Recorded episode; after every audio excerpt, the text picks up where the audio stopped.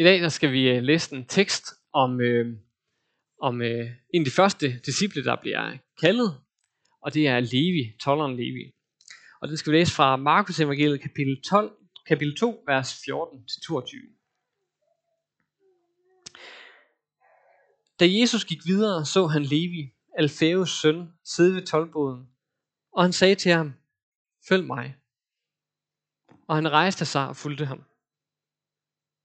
Senere sad Jesus til bords i hans hus, og mange toller og sønder sad til bords sammen med ham og hans disciple.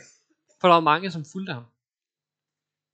Da de skriftkloge blandt farisæerne så, at han spiste sammen med søndere og tollere, spurgte de hans disciple, hvorfor spiser han sammen med tollere og søndere? Men da Jesus hørte det, sagde han til dem, de raske har ikke brug for læge, det har de syge. Jeg er ikke kommet for at kalde retfærdige, men syndere. Johannes disciple og farisæerne holdt faste. Der kom der nogen til ham og spurgte, hvorfor faster Johannes disciple og farisæernes disciple, men dine disciple faster ikke? Jesus svarede dem, kan brudsvendene faste, mens brudgommen er sammen med dem? Så længe de har brudgommen hos sig, kan de ikke faste. Men der kommer dage, da brudgommen er taget fra dem, og den dag skal de faste. Ingen sætter en lap af ukrømpet stof på en gammel kappe. For så river den, den nye, øh, så, for så river den nye lap det gamle i stykker, og hullet bliver værre. Og ingen fylder ung vin på gamle lædersække, for så sprænger vinene sækkene, og både vin og sække ødelægges. Nej, ung vin på nye sække.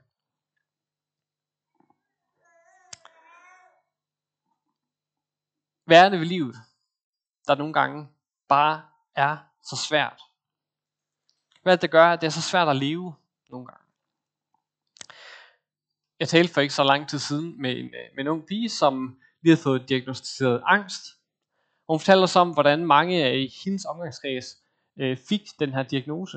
Der var faktisk noget, de kæmpede rigtig meget med i den her omgangskreds, den her vennegruppe. Og jeg snakkede også med en anden pige for ikke så lang tid siden, hvor jeg spurgte, hvad, hvad er det, øh, Øh, øh, de fleste i din omgangskreds bliver udfordret af. Og det siger hun, angst, stress og depression. Og når jeg så lige selv tænker efter, blandt mine venner og bekendte, så er det egentlig også overraskende mange, som der kæmper med de her ting. Angst, stress og depression. Og det er virkelig tankevækkende. Er det virkelig så svært at være i live? Er det så hårdt at leve livet? Og ja, det er det så bare for mange. Livet er tof. Jeg glemmer det nogle gange selv. Jeg glemmer også nogle gange, når det har været tof i mit eget liv, og det er lige begyndt at gå godt igen.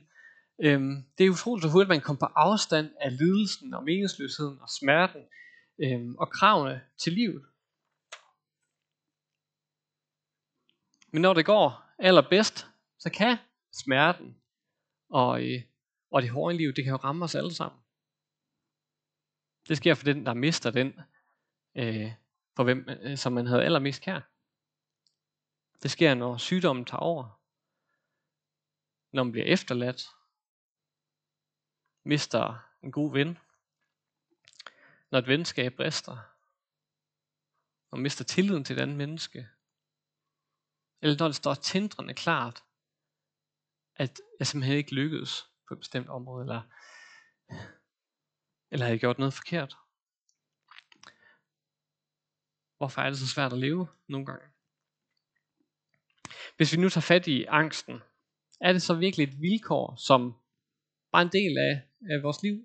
Er det bare sådan, det skal være? Angsten, der skal være der, og hele tiden banke på. Angsten, det er jo i dag mange ting. Det kan være social angst, generaliseret angst, klimaangst, social angst, sagde det.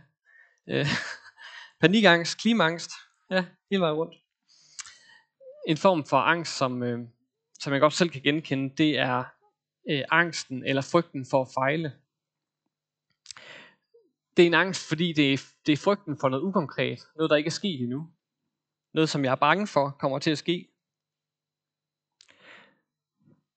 Men det er en angst, der bunder i, at jeg, når jeg handler i livet, så kan jeg fejle. Og måske husker jeg endda sidste gang, jeg fejlede. Og husker stadig den byrde, det var. Og den ligger måske stadig der. Byrden over at have fejlet. Angsten for at fejle, det er noget, der er det, der gør, at karrierevalg kan være rigtig svært til. Især hvis man har valgt en gang før, og valgt forkert. Så er der endnu større pres på at vælge rigtigt den her gang. Vælge noget, man kunne lykkes i, øh, kunne gøre det godt i. Og det er en angstfuld situation, fordi der er mange veje at gå. Og hvis jeg nu vælger forkert, hvem har jeg egentlig så ellers at bebrejde andre øh, at bebrejde mig selv? Så rammer skylden, så rammer selvbebrejdelsen. Angeren over at tage fejl. Og den kan bare blive mere og mere ængstelig, jo flere valg jeg tager, og jo flere fejl jeg tager, når jeg tager valg. Fordi man kan altid fejle igen og igen og igen. Der er hos mange et markant pres på at lykkes og gøre det rigtige. Og øh, det handler egentlig ikke først, og fremmest om, øh, frem, først og fremmest om det etiske rigtige. Det handler lige meget om det følelsesmæssige rigtige. Hvad er det, de andre forventer? Hvad er det, jeg tror, andre forventer af mig? Og hvad er det, jeg har forventninger til mig selv? Hvilken standard er det, jeg har for et lykkeligt liv?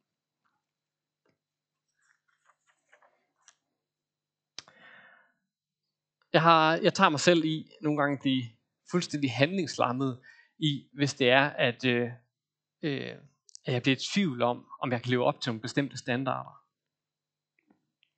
Hvad nu, hvis jeg ikke lige kan servere lige så god mad, som jeg fik hen ved dem, jeg besøgte den anden dag? Hvad nu, hvis jeg ikke lige kan finde at gjort rent i huset den her uge, eller den her måned? Ja. Nu spørger Mette, om det sker. Ja. Jeg har også prøvet at skulle stå og skulle til bryllup, og så øh, samle lige ting og skulle der er hvide skjort på, og så ligger den i vasktøjskurven. Og som nylig far, så er der virkelig også mange forventninger der. Har jeg nok øjenkontakt med mit barn? Laver jeg krydsøvelser? Er nok hud mod hudkontakt? Har jeg købt den rigtige barnevogn? Det er det bedste for mit barn. Og standarder og idealerne for, hvad der er vigtigt for os hver især, det er nok lidt forskelligt, afhængig af hvilken livssituation vi er i, og, øh, og hvor gamle vi er. Men det der med et ideal som et krav, som en forventning til vores liv, det tror jeg, det er noget, vi alle sammen kender.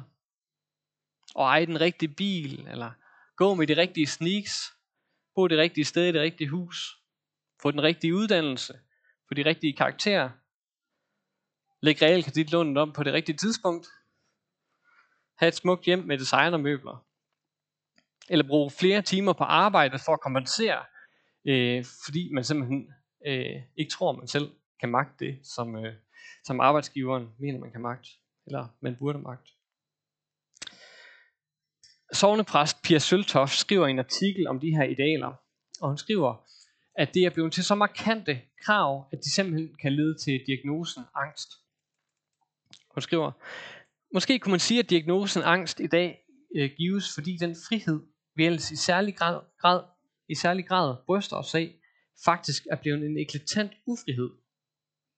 Det er blevet et fangenskab i en for længst fastlagt skabelon for, hvordan det gode liv skal se ud. Det hun siger er altså, at de her samfundsmæssige idealer om, hvad det gode liv er, det skubber så meget til vores bevidsthed, at det ender i ufrihed. Og det er fordi, at samfundets idealer ikke er forslag. Vi ser dem ikke sådan. Vi ser dem som påbud og krav. Vi skal leve op til bestemte idealer for at lykkes. Tjene godt, bo de rigtige steder, have den rigtige tøjstil, spise sundt, dyrke motion. Aldrig være syge, aldrig være sovefuld og nede, altid være oppe og glade. Det er svært at leve livet, når man skal leve op til alle de forventninger. Men nu hvis jeg simpelthen bare ikke formår at leve op til mine egne forventninger, eller andres forventninger til mig? Hvad nu hvis jeg ikke formår krampagtigt at holde fast i mig selv, eller holde sammen på mig selv, så at jeg pludselig en dag bryder sammen i netto for en kassedame? Hvad nu hvis jeg ikke formår at bære min sorg værdigt, Fordi sorgen over at miste en, der er, er så tæt på, det er identitetsforstyrrende og livsomvæltende. Hvad nu hvis jeg ikke formår at bære min sorg værdigt? Hvad nu hvis jeg ikke gjorde det, der var det bedste for mit barn, min mor, min ven? Hvad nu hvis gæsterne kom på besøg, og jeg faktisk ikke havde lavet mad?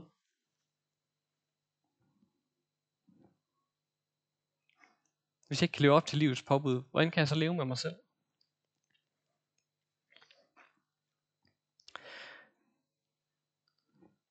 Da Levi blev tilbudt tjenesten som toller af de romerske myndigheder, var det en, var det en ambivalent fornemmelse. Burde han som jøde have sådan et arbejde? Ville det være antijødisk at tjene de romerske myndigheder? Kunne han overhovedet forsvare over for sin familie og sige nej? Der skulle mad på bordet. De tanker lå nu langt tilbage for Levi. I mange år havde han passet sit arbejde, behaget romerne, men på grund af sit erhverv havde han langsomt stødt flere og flere af sine venner og familie fra sig. Ingen vil være sammen med en forræder. Han havde taget de forkerte valg. Det stod nu klart. Hvad havde det ikke kostet ham?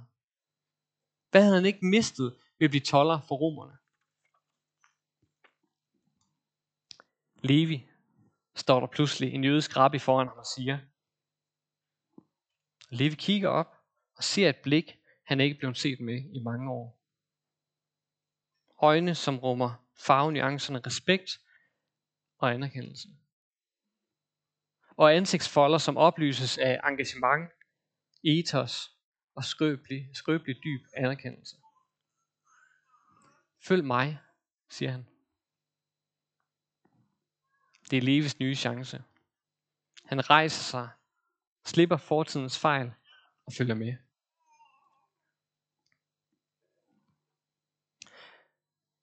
Den dag erfarede Levi den eksistentielle angst. Det vil Kierkegaard sige, hvis han levede i dag.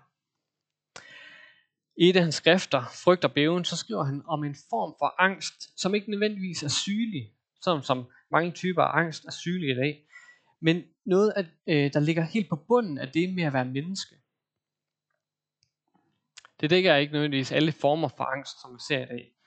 Øhm, men det er alligevel et perspektiv, som kan hjælpe os med at navigere i alle de forskellige muligheder, som vi har hver eneste dag som mennesker, når vi samtidig er dømt til at vælge rigtigt. Angsten, det er for Kierkegaard grundeksistentielt. Det er et vilkår i den verden, vi lever i. Og han bruger øh, terminologien angsten for det onde og angsten for det gode. Angsten for det onde, det er angsten, der lammer. Det er angsten, der øh, gør, at man bliver fanget i angeren, i skylden over at have fejlet. Man kan ikke slippe den byrde, som ligger på sig selv, når jeg har fejlet.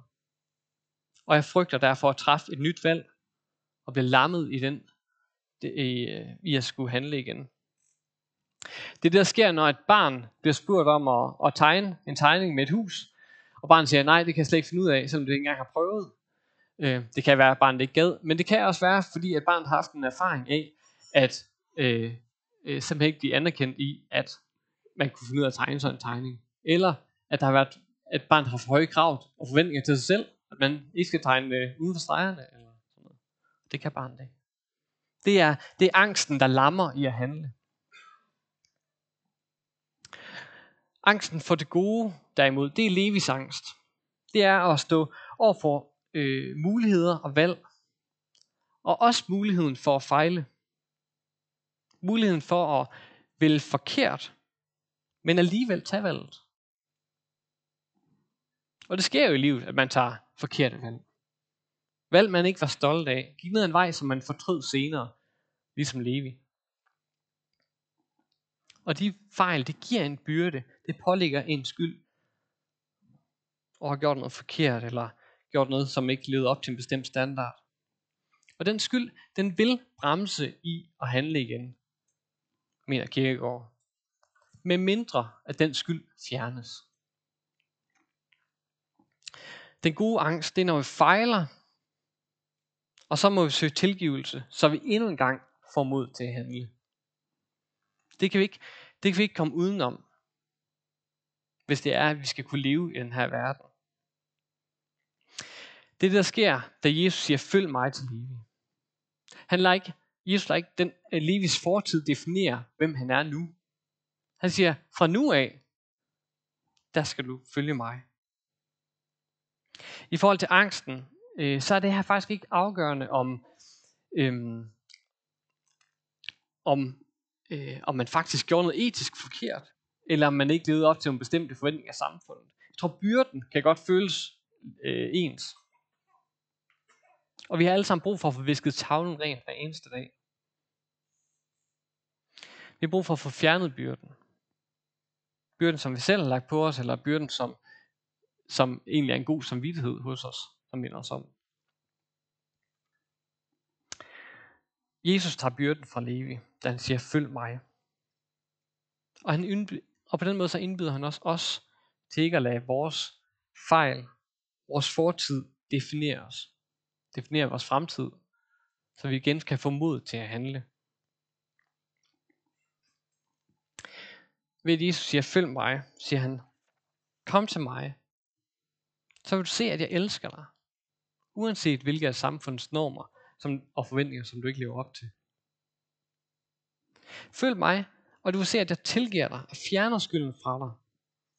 Også der, hvor du faktisk undertrykte og ikke gjorde det rigtige.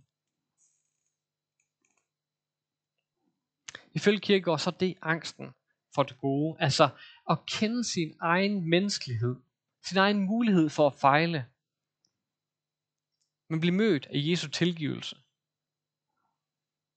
For så, at vi kan handle igen. Formodet til at handle igen til en ny dag med nye muligheder. Da Jesus øh, sad til bords i Levis hus, så gad jeg nok vide, hvordan det egentlig så ud. Måske så det sådan her ud. I, øh, Jesus han tiltrækker jo ikke lige frem dem, som er allermest høflige, eller lever op til samfundets øh, idealer. Det er ikke dem, der kan finde ud af at sidde høfligt ved bord, eller lige kan finde ud af at trække kjolen op. Og Jesus sidder bare der og snakker med dem. De må på en eller anden måde have oplevet, at her var der et helle. Et helle for krav og forventninger til de skulende blikke. Og Jesus sidder bare og snakker med dem, som om, at han var deres venner. Og måske var han det. Det tror han var.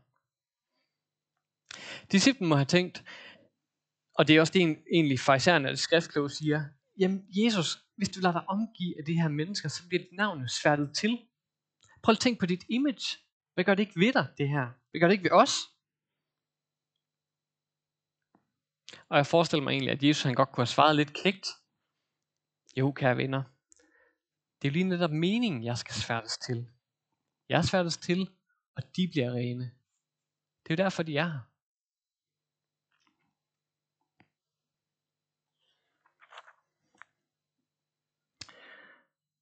Jeg sagde tidligere, at øh, Jesus elsker Levi, selvom han ikke lever op til samfundets normer for det gode liv. Men måske er det egentlig mere præcis at sige, at Jesus han elsker os og Levi, selvom vi faktisk prøver at leve op til samfundets idealer. For samfundets idealer er ikke nødvendigvis vigtige for Jesus. Er han egentlig ikke ret ligeglad med, hvilke møbler vi har i vores hjem?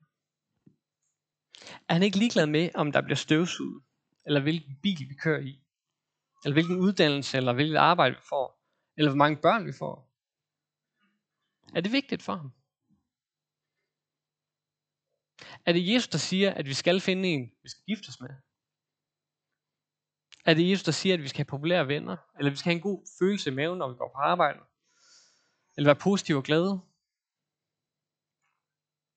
Jeg er da sikker på, at det betyder noget for Jesus, at vi har det godt, og vi trives. Det er jeg da helt sikker på. Men det er altså ikke noget, som han ligger foran os, de her forventninger til os. Det han siger, det er, følg mig, uanset hvad du så vælger at gøre med dit liv. Elsk mig, sådan som jeg elsker dig. Elsk andre, sådan som jeg elsker andre. Elsk mig, og elske andre på den måde, som jeg viser, at kærlighed ser ud i mit ord. Men præcis hvordan det ser ud, det tror jeg egentlig rager ham ret meget.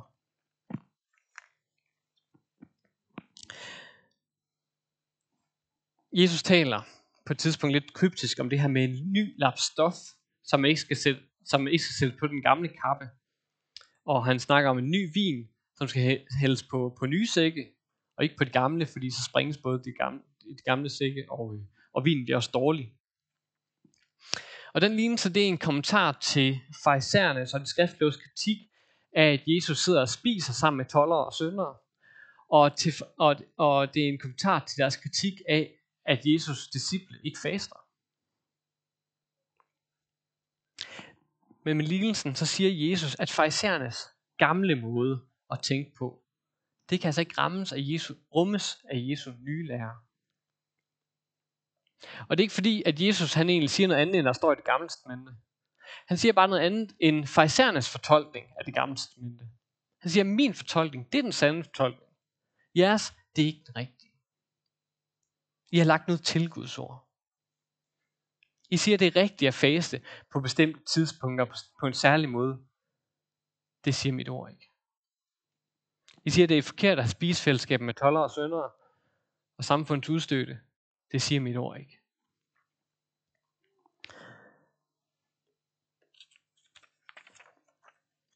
Jesus siger det faktisk de bliver nødt til at vende sig om for deres gamle tankesæt for at indoptage hans nye. Ny vin på nye sække. Det er en ny tolkning. Det er et paradigmeskifte. Og de to paradigmer, de kan ikke stå side om side med hinanden. Der må et skifte til. Og inden det, så tænker jeg, kunne Jesus sige noget lignende til os? Hvad er det for nogle idealer, der er nogle vigtige for os, som egentlig ikke er vigtige for ham? Jeg tror hele tiden, og hver eneste dag, så bliver vi præget af forskellige ufrugtbare verdensbilleder. Det er lidt tankevækkende, altså især når man faktisk kigger på Facebook, så skal man trykke følg for at følge nogen, for at se, hvad de laver. Jesus siger, følg mig i dag. Men her, så skal man så følge bestemte personer. Eller på Instagram, man skal trykke følg. Man har forskellige followers som influencer. Man har følgere. Og jeg tænker, er der nogle forestillinger her, vi må lægge til side, for at Jesu og hans vej kan blive en retning, som vi navigerer efter? Der er verdensbilleder derude, der giver angst, stress og depression. Men Jesu ønsker, at vi skal tage hans tankesæt på os. Den nye vin på den nye sække. Vi skal lade ham være det, han egentlig er. Verdens største influencer. Hvorfor ikke følge ham? Det er da holdt i så mange år. Han siger, følg mig. Lad dig præge mig.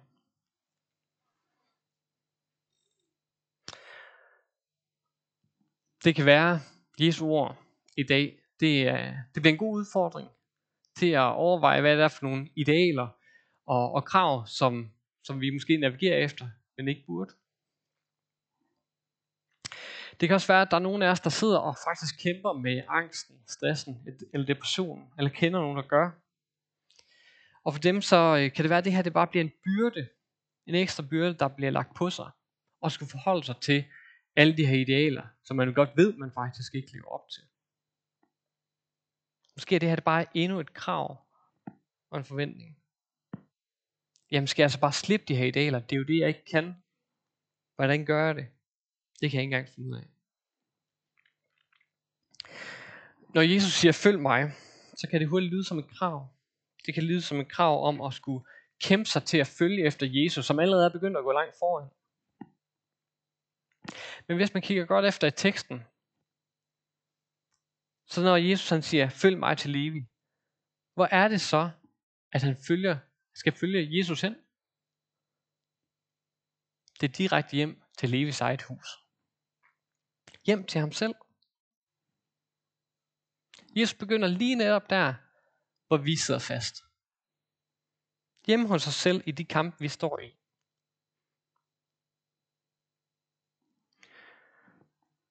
For os, der er tynget, tager han de byrder, vi ikke behøver at bære. Og så hjælper han med at bære dem, som han ikke tager fra os. Og han sætter os, hvor øh, han sætter sig hos os, der var livet er blevet uoverskueligt. Og siger han, nu vil jeg bare sidde her med dig. Med mit nærvær. Mit fællesskab. Nyd det. Vær med mig der. Og han lægger en hånd på den, som erfarer det der mørke i sindet. Og så siger han, her skal der ikke altid være lys. Her skal der ikke altid være mørkt.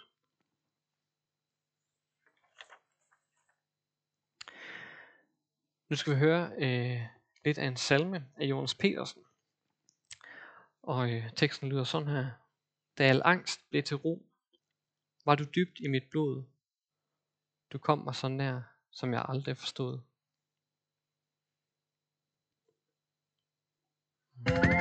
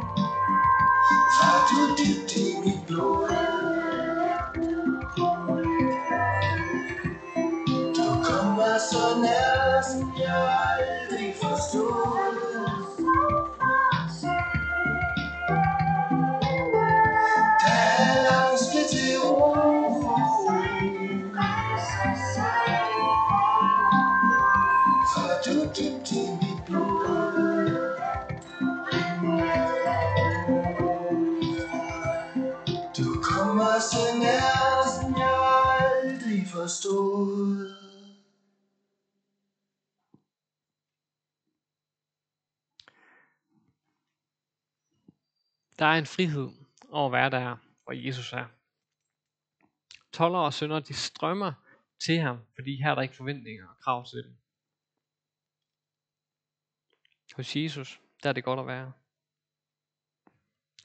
Han kommer til os og møder os der i tolvboden med de liv, det liv og de muligheder, som vi ikke øh, formod at få særlig meget ud af. Og siger han, følg mig. Lad min gode vej blive din vej. Hos mig, der er der frihed. Følg mig hjem til dig selv. For når jeg er i dit hus, så ser jeg dig. Også når du er svært ved at se på dig selv. Jeg rummer dig. Også når du ikke kan rumme dig selv. Følg mig, og jeg bærer dig.